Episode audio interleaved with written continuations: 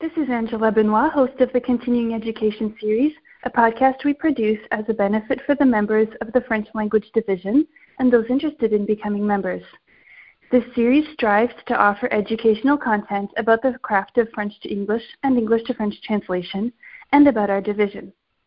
Today's episode is about genealogy, and here with me today to discuss this topic is genealogist and genealogy translator Brenna O'Sullivan. Welcome, Brenna, and thank you for joining me. Thanks so much for having me. Now, Brenna, could you please tell us a little bit how you got into the niche field of genealogy translation and who do genealogy translators typically work for? Okay, so I have a little bit of an unusual background. I actually was trained as a historian, but I started taking French in elementary school. Mm-hmm. I went through with it in college because I decided I wanted to stick working on it and over time, I've become more and more comfortable with French. And when I started working as a genealogist, I realized that I could merge my two interest fields. So I do a lot of work in French language genealogy, but also in French to English genealogical translating. Very cool. How long have you been uh, translating then? Um, actively translating about five years. Very, very cool. Now, as a mainstream translator, and in, well, in my case, marketing, um, the first thing that comes to mind when I think about genealogy is handwriting.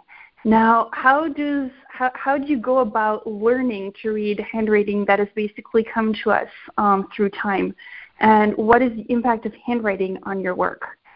Well, handwriting, as most translators would tell you, is the first step to understanding the document, and mm-hmm. oftentimes mm-hmm. that's why I get a document brought to me is because the genealogist reading the document can't run it through a machine translator. They can't figure out the handwriting well enough to do that.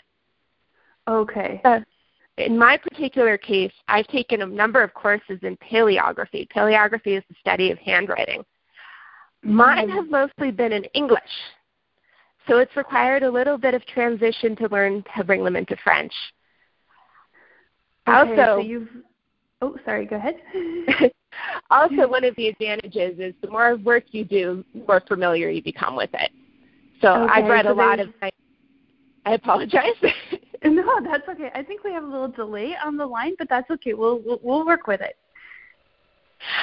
I was just going to say I have most experience reading 19th century documents. So over time, I've become more and more familiar with the handwriting that was used in that period. Okay, okay. And um, so you were mentioning there were differences between handwriting in English and handwriting in French. Uh, could you tell us about one such difference? There are slight differences.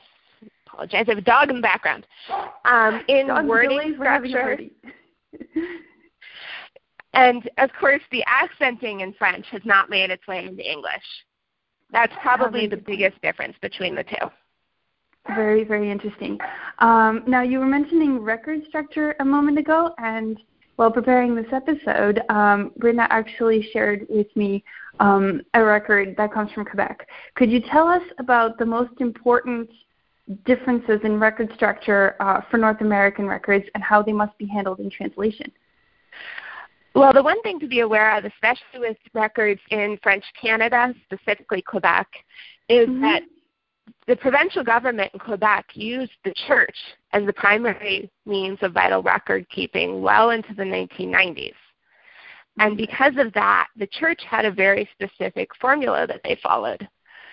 So if you don't follow that formula correctly in your translating, you misinterpret some of the comments. For example, the phrase natural child in a church mm-hmm. record is an indication that the child is illegitimate. If you chose to translate that slightly differently, you've now missed that context. Oh wow. Okay, whereas for us, natural child, we would just think somebody who was born through natural means as opposed to well, I don't know. But yeah, that's that's a really good thing to know. Yes, ironically the opposite version is legitimate child. So okay. a typical case would list legitimate child and the illegitimate child would be natural but as an English speaker, I can tell you my tendency would not be to translate that as illegitimate child. No, absolutely not. I would have never thought about that either. Oh, very cool. Um, so, where do these records come from? You mentioned that some of your clients need some help deciphering them, understanding their content, understanding their structure, but how are they acquired? Clients come kind of in two groups when they work with me. The first group is genealogists, usually amateurs who are not comfortable working on their own family tree. So they will hire me to do the research for them. In those cases, I rely on a number of websites for out of country records. Ancestry mm-hmm. is probably the best known. They do have a Canadian branch, which includes the Drouin collection, which is primarily copies of Quebec's church records. FamilySearch.org, which is run by the Family History Library, uh, the outreach branch of the Church of Latter day Saints, is well known for covering other French speaking re- regions. I personally do a lot of research in Luxembourg. They are the best resource within the U.S. for Luxembourg research. FamilyResearch.org, right? FamilySearch.org. Okay, FamilySearch.org. Awesome. And these are resources that everybody could use. If I wanted to go and research my family, I can open an account there and start trying to figure out using my name or details uh, what my genealogy could, tree could be, correct?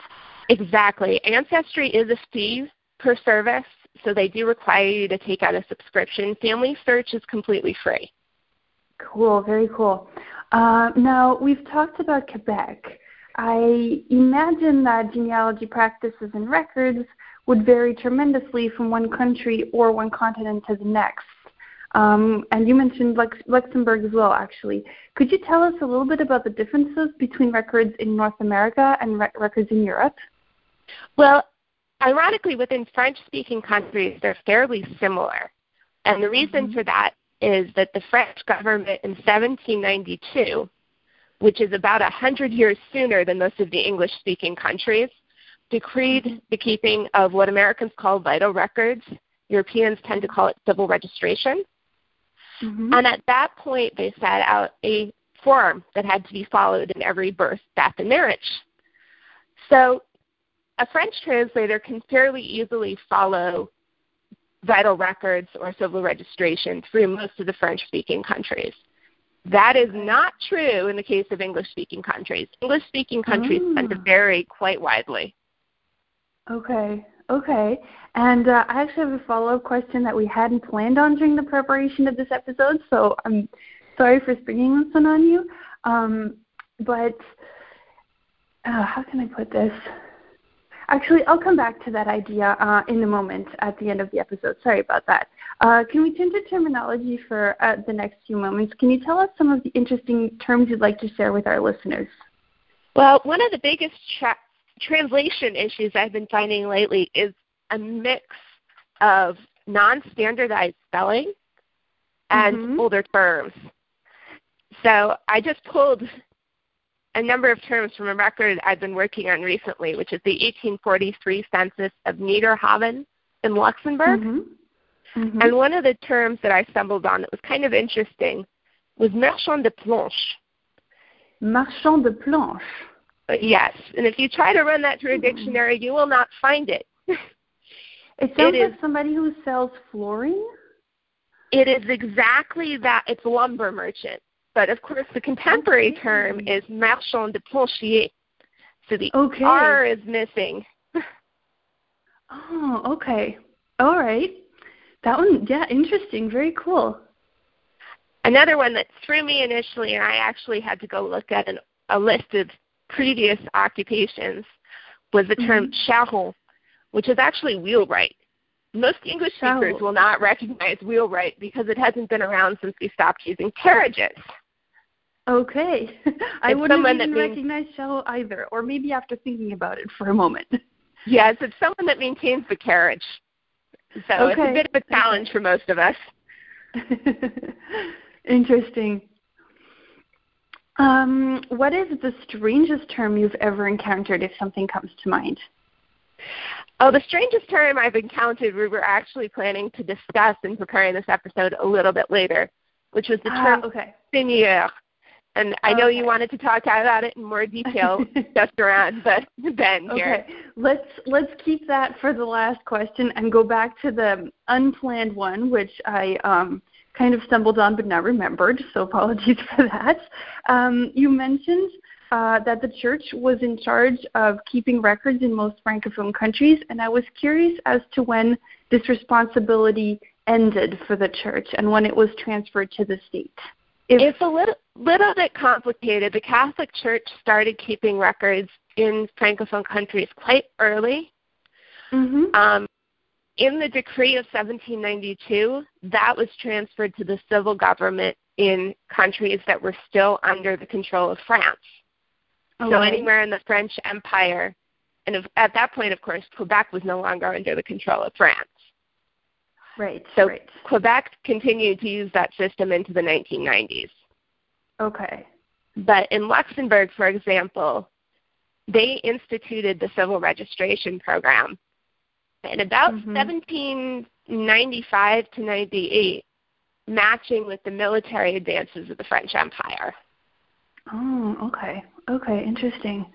Um, and it's it's well, we're going to talk about this in, in our next question, but a lot of the way that records were formulated back then, I've noticed when looking at the records you shared with me, and we'll talk about it in a minute, some of the things still exist in contemporary um, in, in, in Europe uh, today.